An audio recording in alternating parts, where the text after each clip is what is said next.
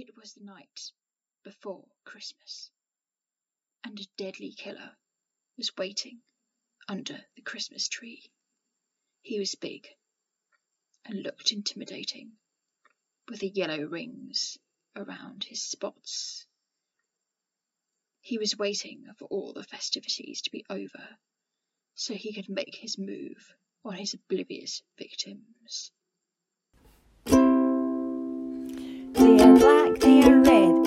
If you're are dead. Lady birds, lady birds. If you have an infestation, lady birds are your salvation.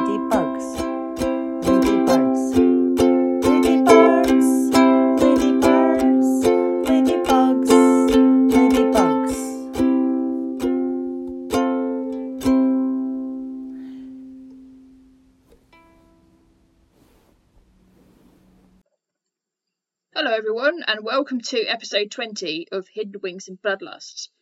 I have a very interesting ladybird for you all today. But before we get started on that, I want to recommend a podcast. My podcast recommendation for this week is This Week in Virology, or TWIV, with Vincent Racaniello, a virologist at Cornwall University. If you want to know more about the science behind the COVID 19 pandemic, or simply want to educate yourselves about viruses and other infections in general. This show has now been going for several years, and I think since 2008, and it's definitely the one to listen to. And they answer listeners' questions and they give lots of interesting health updates as well as interviews with guests. They also talk about the vaccines and everything that's been going on and they and that was the latest episode that I listened to. It was all about the vaccines that have been coming out. So, if you're ready, let's get started with today's ladybird. Anatis ocellata, or the eyed ladybird. Now, as ladybirds go, it is actually the largest in the UK. It's usually around 8 to 10 millimetres long.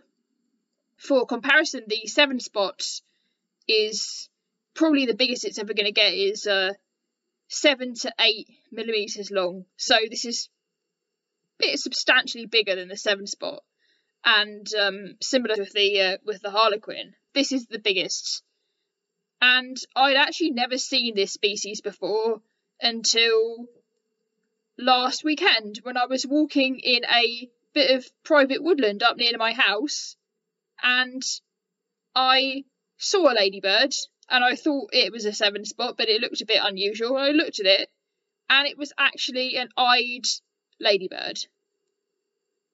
As you will hear about, it's very special and very distinctive. So, as well as its size, what makes this ladybird unusual is that it usually, although not always, has yellowish rings around its spots which look like eyes. In general, it has 15 to 18 spots on a dark red, reddish brown, or burgundy background. Some eyed ladybirds have yellow spots instead of black ones. And in one case, on a uh, in a woodland in Scotland, an eyed ladybird was found to have spots that formed longitudinal lines along its back. And uh, I've never heard of this before. It looks um it it must have looked incredibly cool.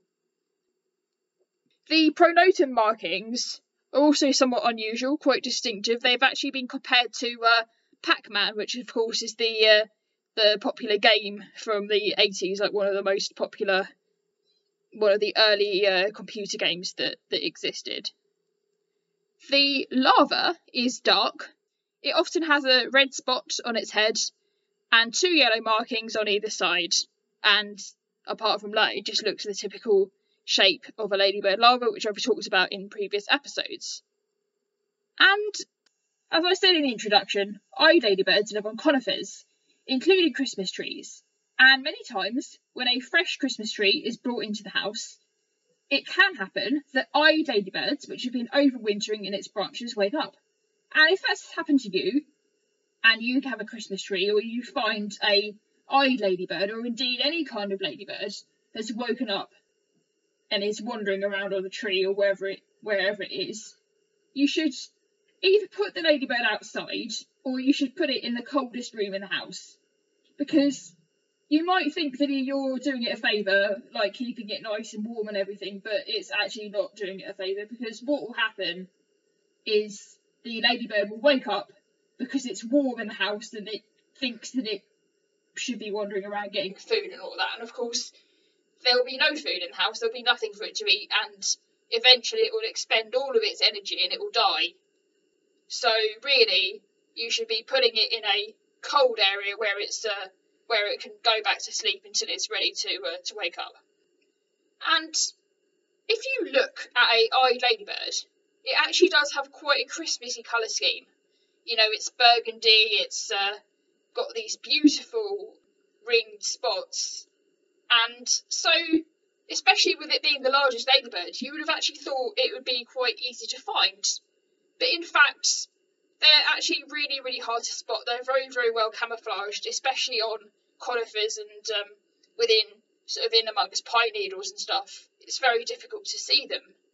They tend to prefer Scots pine, fir, and spruce trees because uh, the aphids and adelgids that live that the ladybird feeds on tend to live in these uh, habitats.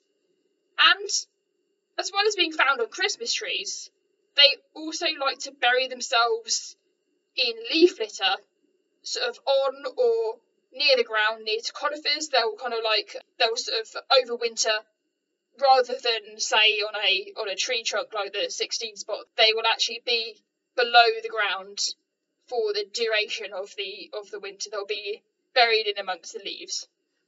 So, sort of in the autumn, when you see them, if you do see them, they're actually quite they're usually quite low down because they've come down from from the pine tree or wherever it was in, and they and they're sort of heading towards the ground so they can find somewhere nice and cozy and warm.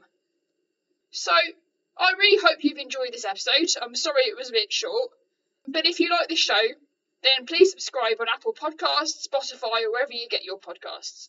You can follow me on Twitter at HWAB Podcast, or like my Facebook page at Hidden Wings and Bloodlust. You can also subscribe to my Instagram at 365.ladybird. And the music at the start of the show is by Deborah Torrance. Thanks so much for listening, and goodbye for now.